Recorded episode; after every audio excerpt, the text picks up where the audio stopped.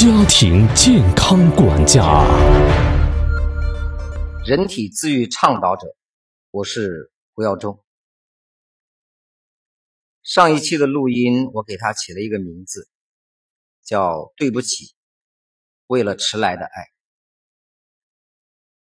可能这个节目我们晚到了八年，但如果在座各位你听到的话，我相信一切应该还都不晚。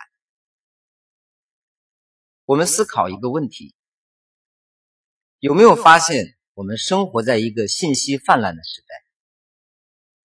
而信息泛滥的副作用，就是让我们无所适从。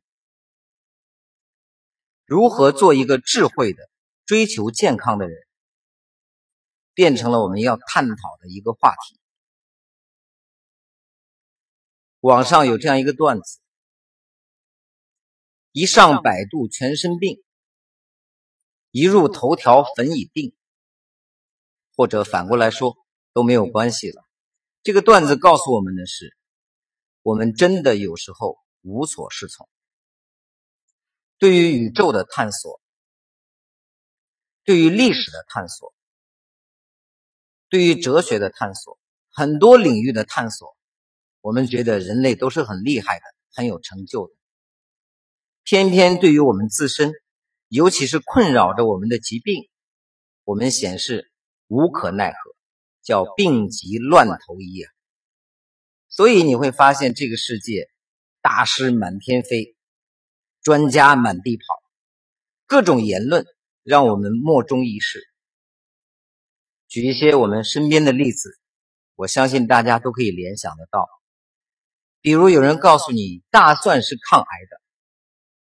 这里我先埋一个伏笔，如果大蒜可以抗癌的话，我觉得医院的癌症治疗是不是主要可以用大蒜了？啊，这个话题我们跳过。有人说大蒜是抗癌的，应该多吃，怎么吃呢？有人说应该吃生蒜，保持它的营养。有人说不对的，生蒜一定要切成片，氧化十五分钟再吃，这样才对人体有效。否则就白吃了嘛。听完我们真的有点白痴。那又有人说了，不行的，这些会干扰你的肠道菌群。大蒜最好是烤熟了吃。从那天开始，我们去吃烤大蒜了。后来有人说不行不行，大蒜一定要蘸蒜泥才有营养。还有人说，其实你们全错了，吃那些根本就不会吸收的，一定要吃。保健品厂家加工好的大蒜素，那样才有用呢。五个专家跟你讲一轮，你把五个专家的话听完，你的智商开始出问题。你一直到临死瞑目那一刻，都在思考大蒜到底应该怎么吃呢？各位有没有注意到，公鸡早晨起来打鸣，它有没有先听一个专家讲座？我应该几点打鸣才是最科学的呀？那个狗饿了去吃东西，它会不会犹豫？我应该先喝汤还是先吃饭呢？大部分的动物遵循着自己的本能去过生活，人类呢？人类也是有本能的呀。饿了就要吃，渴了就要喝，困了就要睡，一定要按书上的去做才是科学的吗？你知道写书的那个人也未必是长寿的呀。我们再探讨一些问题。有人说肉吃多了就容易血脂稠，内脏吃多了就容易血脂稠。今天我不想放在这个环节做大量的论证，但是在我看来未必。有人说吃素食就能让身体变得更健康。那我想请问，我认识的几个佛家的人，有人是因为长期的素食导致免疫低下，骨瘦如柴，真的有哦。而偏偏有些佛家的人长期素食还是大师，又是糖尿病，又是肥胖无比。素食真的对身体有好处吗？到底我们应该是吃肉呢，还是吃素呢？各种专家的理论要出来了。让你无所适从。但事实上，我认为数据不会骗人。我在这个板块简单的带过，你会发现在中国，山西的肥胖和心脑血管病在数据上显示是比较多的。而山西人的生活习惯是什么？大家都知道，刀削面、剔尖面，其他我叫不上来的各种面，所以吃素食未必会健康。所以你发现。各种理论开始冲突的一塌糊涂。有人去采访一个百岁寿星：“你为什么长寿啊？”“我爱抽烟，我爱喝酒，我爱吃肉，我交往的女孩子还多。”啊，这就是百岁的秘诀。各位，你试试那样去过过看，可能四十岁、五十岁你就挂了。这个跟基因是相关的，它是不能拿来复制的。江苏对于两千名百岁老人，这个数据够大了哈，做了一个排查和走访，就是这些老人长寿的共同点在哪里啊？你猜猜，排名第一的是什么？不要说吃素、吃肉啊，吃辣椒有没有？都不是。你说那是不是听了胡老师的讲座也没有？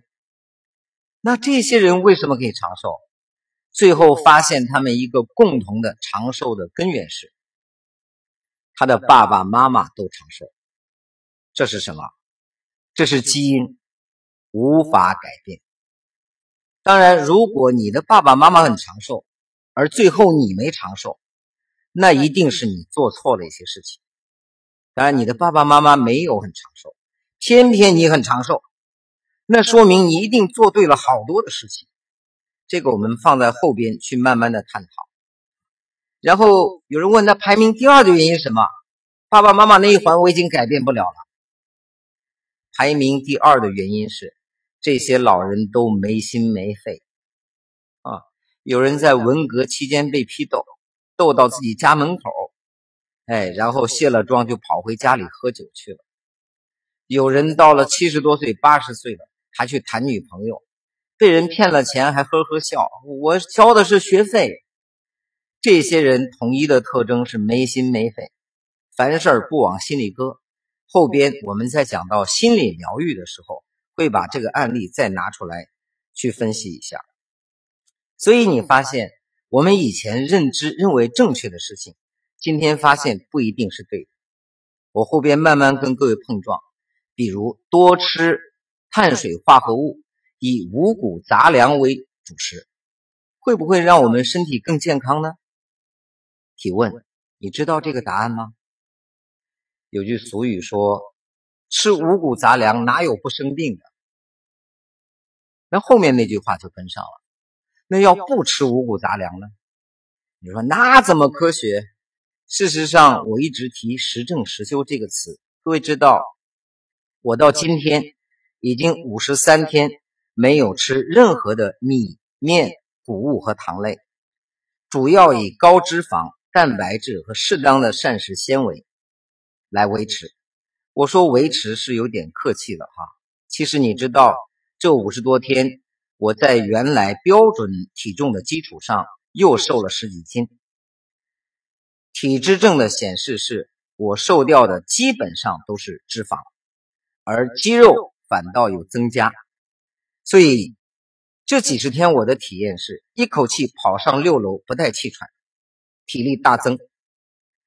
常年想不起来的事情，包括看书，瞬间就记住了。思维敏捷，倒头就睡，一觉到天亮，睡眠改善。所以按照你常规的认知，你有没有发现这个不科学呀？你一定要吃五谷杂粮才可以的。所以这些年来，我们对现有的很多理论呐，用实证实修的方法，确实做了一些颠覆。那有人就讲胡老师，你你把方法告诉我呀。学生准备好了，师傅才会出现。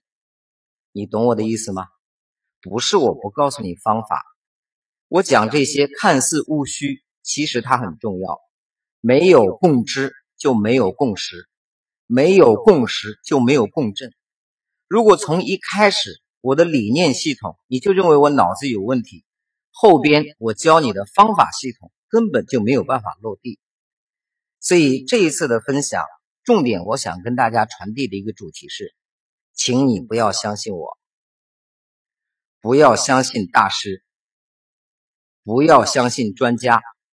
甚至于不要相信佛陀讲的话，记住，你的健康你做主。只有经过尝试，最终证实适用你的健康方案，才真正是你的方案。别人的方案拿来，也许是爱，也许是害。一定要做一个智慧的追求健康的人。好，更多咨询可以关注微信。药中堂家庭健康管家，或添加幺八三和幺零六三，还有二幺七二，期待为您提供更多服务。